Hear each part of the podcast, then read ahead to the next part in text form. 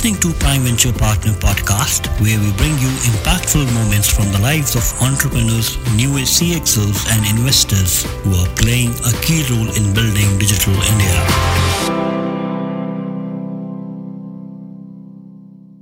Welcome to the Prime Venture Partners podcast. It is a privilege to have my own partner, Shripati Acharya, one of the founders of Prime Ventures, with me today. Thanks, Amit. Pleasure to be here. So, Shripati and I, of course, invest in private markets for a living, early stage investing. That's what Prime Ventures does. But Shripati has also been a very avid public market investor, mostly in the US, for the last 20, maybe 20 plus years. Shripati, can you talk to us a little bit about what got you started on the public markets? So, uh, the story is that I was in my very first job and I came across this book, uh, which had just been released around that time by Peter Lynch called One Up on Wall Street. So public markets used to be this black box of really confusing things like how on earth can you decide what to invest in, which I never really understood. But on a whim, I picked up this book and I read it and I couldn't put it down. And what Peter Lynch was saying at that time already, he was a legendary fund manager for Fidelity Magellan with a storied record, which is still talked about. And what Peter talked about really is that you as an individual investor can do better than the Wall Street analysts, hence the name One Up on Wall Street. And the thesis behind it was really what I really took to heart, you know, what he talks about in the book. So the short answer is that uh, that one book got me into it. And then I ended up reading a bunch of other books on, uh, there are no podcasts in those days, a bunch of other books on investing. And that sparked my initial interest. So what were some of the early picks that you made as you went along the journey and maybe what are some of the more memorable ones that have done really well for you along this journey? Actually, the some of the early uh, picks were total disasters. so I recall buying some things which was into I think farm feed for chicken. I bought something which was into nuts and such, trading in dry fruits. And this is like like no idea, right? And that's when uh, one of the things which I ended up reading about in Peter's book was that you actually should have real experience with something. Only then do you have some insight about it. If you actually go ahead and read in the newspaper or a magazine and you say, okay, I read Barron's and this is what it says, and boy, it sounds like a good idea. Let me go and research it. it makes very little sense because you have no extra information, no unfair advantage over somebody else. And for obvious reasons, a Wall Street analyst who's very smart, has got huge, powerful spreadsheets running around, can completely outsmart and you know, out execute on that. So came to the realization that it really does matter what you do know. And I came to the realization that what I do know is tech. And so it took a, a couple of years of doing what I would basically call random investing to start understanding that, you know, tech is what we do understand and I should start focusing on that. So that's how the initial investing years were. So in terms of like what ended up really working, so it's it's one of those things, right? When you actually make an investment with a certain point of view, and that point of view actually works out, that's when you get the confidence. Otherwise, it's just luck. So you do require luck to be uh, to be successful, but you really what works is when you look at something, have an idea about why it might be successful, and over the years it works out. So that's how one of some of my earlier picks, which uh, which I got excited about, ended up. Yeah, I think Michael Mauboussin has this lovely book about the role of luck in investing, politics, even professional sports. So it's one of my favorite books. But coming back to some of the picks that have worked, I know, for example, you were very early on in Amazon, in perhaps HDFC Bank. Maybe talk a little bit about some of the long held picks that have done well for you. Yeah. Actually, Amazon was a, a case study in uh, how not to do investing. In the sense, I, I had it for a very short period of time. And I said, wow, it has actually gone up so much. Maybe I should sell it. and uh, we will talk about that a little bit in terms of the uh, period of holding and the role of patience in all of these things. But the things which uh, worked out well was actually, you mentioned HDFC Bank uh, as one of them. And it was in the early days when India was just opening up, really, the early 2000s. And uh, what got me interested in that is that finance is like the underpinning of any economy. And if the GDP is growing well, then the financial institutions are going to do well. But the question was that which one should one invest in? And what I did was I just said, okay, maybe I should look at what are some of these banks. And fortunately, you know, HDFC Bank was something which uh, which was public, and started looking into it. And I started looking at what are the interviews and transcripts of HDFC Bank, which are available. So all public companies, as you know, have their earnings transcripts available. So uh, I started reading that up, and what I found is that what Mr. Aditya Puri was saying was actually one comprehensible. So as a person who's not a finance expert, you could understand what he was saying. And what he was basically saying is that this is an extremely exciting market, yet you need to be very disciplined about going about this market, which broadly seemed to make sense. And when you started looking at their record with respect to uh, how they were managing their risk and what kind of loss ratios, etc., they were getting, so the numbers seemed to make sense. So if you believed in India, which I did then and I believe now, it made sense to actually get into a bank. And after that, it was a question of, you know, which is the best possible bank in one's subjective opinion one could actually get into. That was the HDFC. Uh, that's how I ended up getting in there. Sounds great. Now, in terms of you know going on to the private market side for a second, we'll come back to the role of luck and other investments you've done. When you started Prime Ventures, you know, uh, seven and a half, eight years ago, coming from so much availability of data and price to earnings ratio, cash flows, this, you know, transcripts, etc. You don't have any of that in early stage investing. You're literally coming in at the first stage. So, what were some of the things that were really hard for you as you made this transition, and what are some of the things that you were able to, you know, leverage already because you'd been investing for a while in the public markets? Yeah, so it's a two-part question. Honestly, it was a, uh, a lot of trial and error, I would say. The thing which makes it really difficult because in early stage is that you're fundamentally investing on people.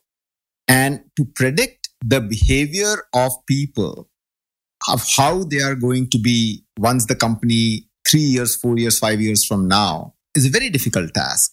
So, but the better you get at that in sussing out folks in what kind of organizations can they build, what kind of, what is their uh, decision making ability, how are they going to suss out opportunities and figure out which ones to do and which ones not to do? It's really is a bet on people and it's a bet on how people are going to act out in the future, which you have really no idea about. Uh, so what I realized is that this is a lot more about that than it is in public markets, uh, first and foremost. And I think that was a learning process because there is no book about it. I have a question on that. So going, has it gone full circle for you yet?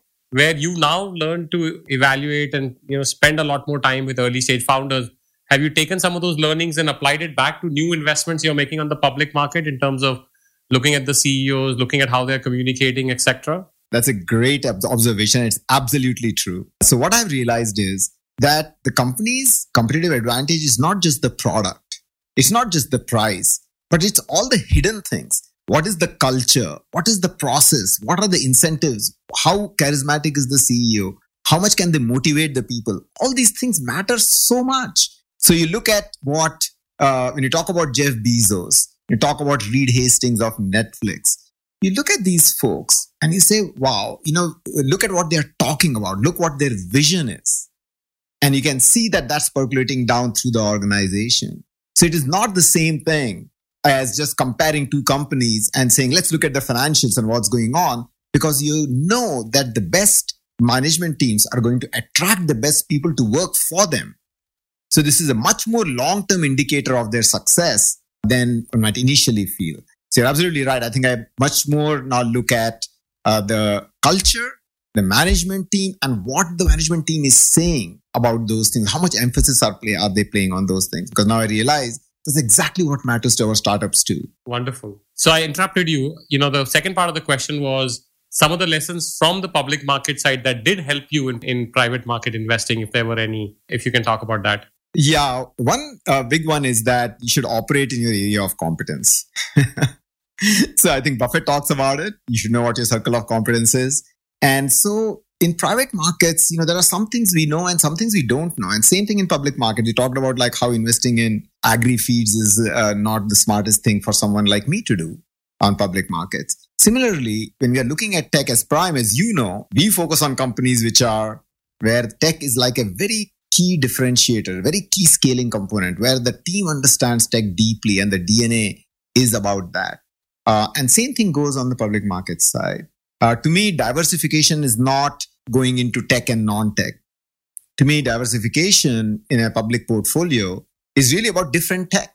And uh, so that's one thing which I have, I would say, I've taken directly uh, from that standpoint. The second thing I would say is that in tech companies, you cannot focus on bottom line profits early. In private companies, the same thing. We are looking at growth rates and profits come later. But in the early stage and fast growing public companies as well, it is the same thing. You cannot actually start focusing on profits early, especially true, for example, in SaaS. In SaaS, it's a recurring revenue stream which comes later. So you'll see that it took some time for public markets to realize that. So two, three years ago, the SaaS market public companies were actually not that highly valued. And now the market cap of all those companies have actually zoomed up as people have understood the value of a recurring revenue stream. And finally is market size. So market size really limits a small market size limits the total size of the company. And what, as we know, you know, Amit, and I, when we look at uh, companies, we focus a lot about the market size because it's not just the market size today, it is the market size later with all the option value that this company has to enter those new possible markets. So it's not just a simple spreadsheet exercise on market size. The same thing is true for public markets, which is the companies which have a lot of option value to not only just enter one market, but a lot of other adjacent markets which might be new and emerging is a lot more exciting company with a lot more potential for better returns. Very fascinating. I've learned many lessons from you on the public market side as well, you know, in, in some of the investments that you and I have both done. You know, what are some of the uh, kind of guiding principles that you have used such that these investments have a material outcome? So can you talk a little bit about that in terms of this notion of concentration risk? You know, how many stocks is too many? At what point should you just go by the market like S&P 500 or Wilshire 5000, whatever? How do you build a meaningful position? how do you get comfortable with a very large position something like an hdfc bank or amazon or netflix might outgrow you you in terms of the size of the portfolio so a little bit of the some of those lessons learned would be useful so basically by uh, boils down to the simple formula right the returns is principal times time times rate of return which is holds true in public markets holds true in private markets and that's why when you look at public markets the holding period is probably the one thing which I would emphasize more than anything else. So there's, you mentioned Michael Mauboussin. Actually, he has an essay about it, which is that when the holding periods are large, you invariably do better than the markets. Actually, the odds are in the favor of the investor, but the odds decline a lot when you, when you sell every year. So the holding period matters a lot because it also gives you the ability for the company to bounce back from any kind of setbacks which they might have. And so a good company, if you don't hold it for a long enough period of time, just doesn't, the magic of compounding doesn't occur. So that I think is the single biggest thing because uh, most folks get impatient. So I think public market is not for the impatient at all. And it's also volatile. So I think for, for all those cases, just buying an index is better. Uh, the second thing you talked about is building a position is that again, over a period of time, building a position is much better than trying to build it all of a sudden. I think Fred Wilson had a, a very interesting blog about it of Union Square Ventures, uh, where he talks about building a position in private markets of why doing pro rata makes sense. Because you start in seed and then you add some more in later rounds is exactly what we do at prime as well. And so you have to build a meaningful position. Times hold it for a long enough period of time to get a good rate of return and it applies in public markets and it applies in private markets. And in terms of concentration or the number of stocks in the portfolio that really is depends on you know folks uh, the sizes of the portfolio and and so forth.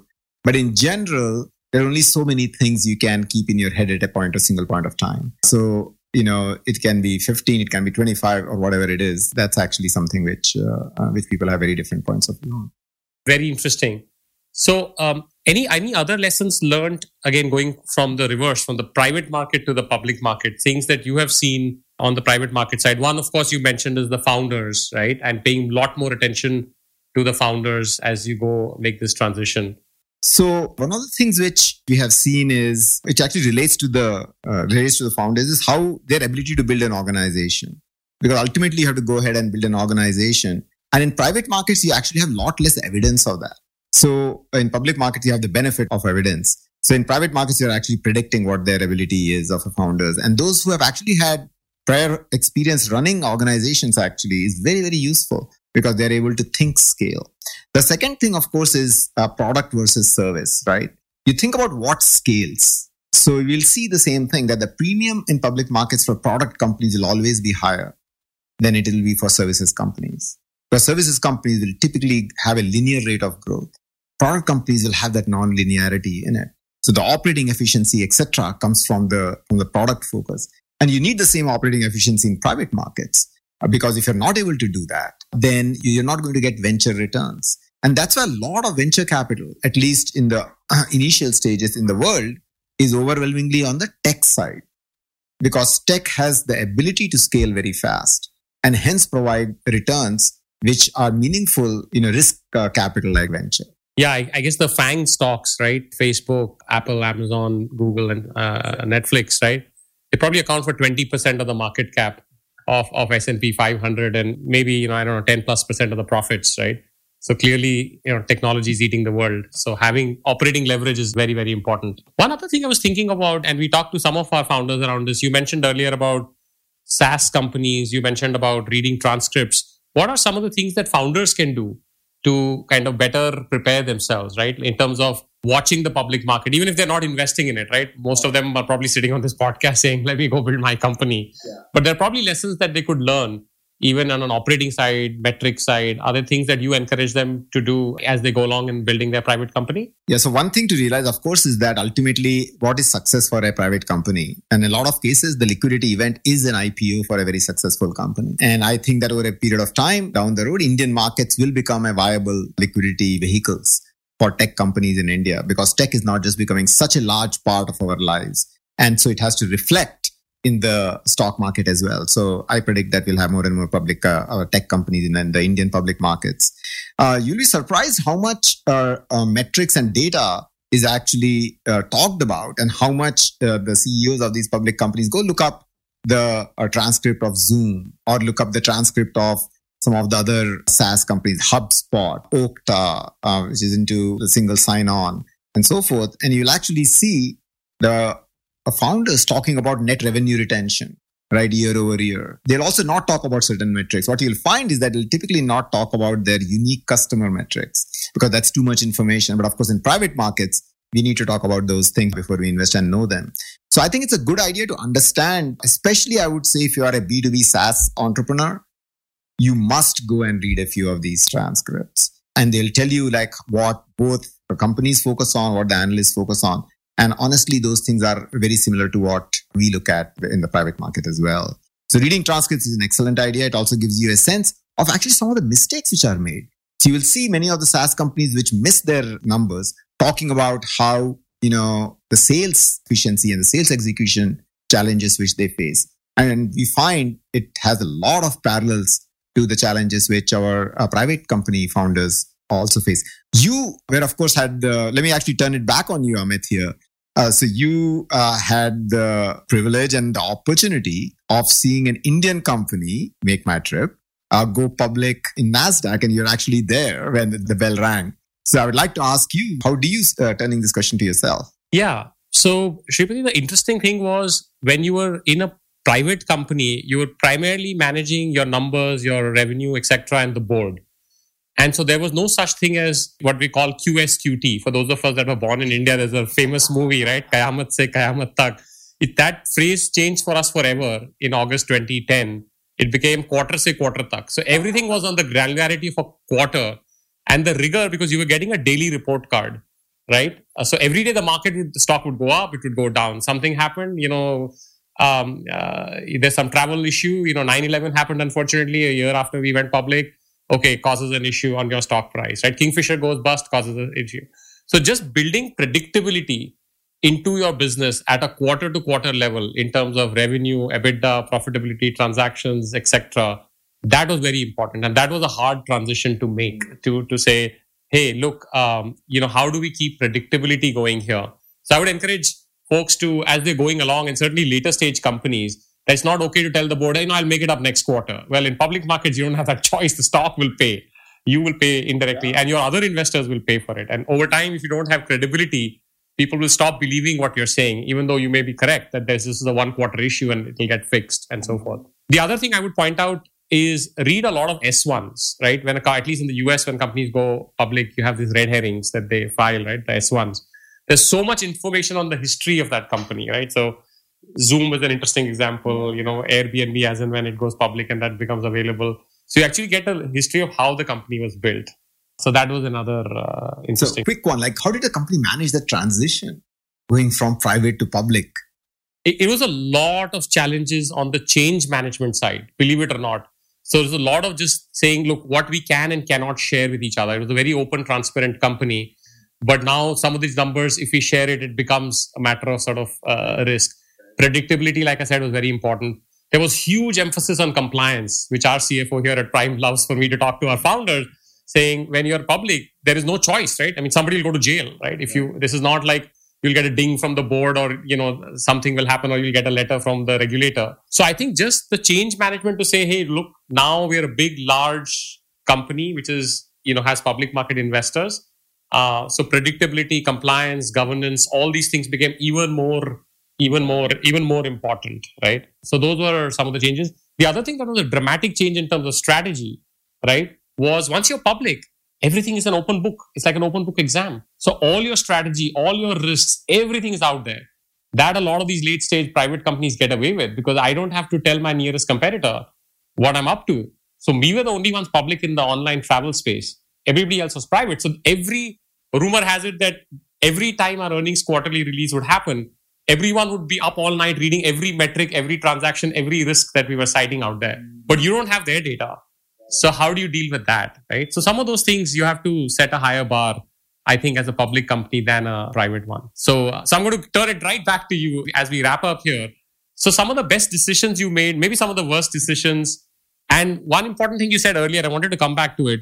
What's the role of luck? Maybe a little bit on best decision, worst decision on the public side so, anything you want to talk about the role of luck uh, in terms of sourcing or finding these investments? Yeah, talk, talk about the worst decisions. Actually, I think I, because everybody talks about the best decisions. The worst decisions, really, I think we talked about Amazon a little bit earlier, was selling. Uh, what I would say, the errors of omission, really, right? Which is felt that oh, this this company is so exciting, yet it is too expensive, and let me like actually wait for it to be a little bit more affordable before I actually get in. And the best companies always look expensive. But it is the other things because they keep growing and growing and getting into new markets. So not getting into some of those really big tech plays while I was in the valley where you had a ringside view and the ground floor view of what is happening. To me, that is, those are the worst decisions because stuff is happening right in front of your eyes, right? And you don't know. So that is one. So not just not observing certain things. Now you asked about the role of luck.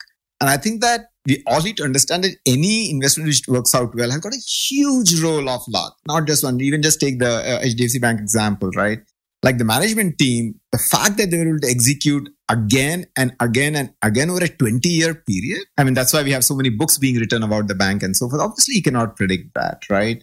The management can change and so forth. So we, uh, and especially when it comes to getting into new markets, when companies get into new markets and how they handle those transitions, we have no idea.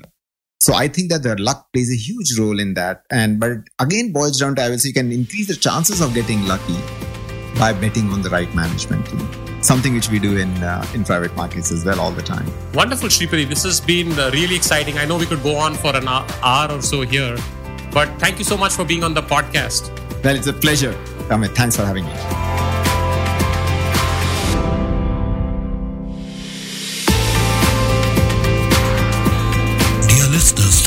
So much for listening to this episode of Prime Venture Partners podcast. Don't forget to subscribe to this show so that you can stay updated with great conversations like these. You can share your feedback at our Twitter handle at the rate PrimeVP underscore in or leave your review on Apple Podcast or wherever you listen to the show from.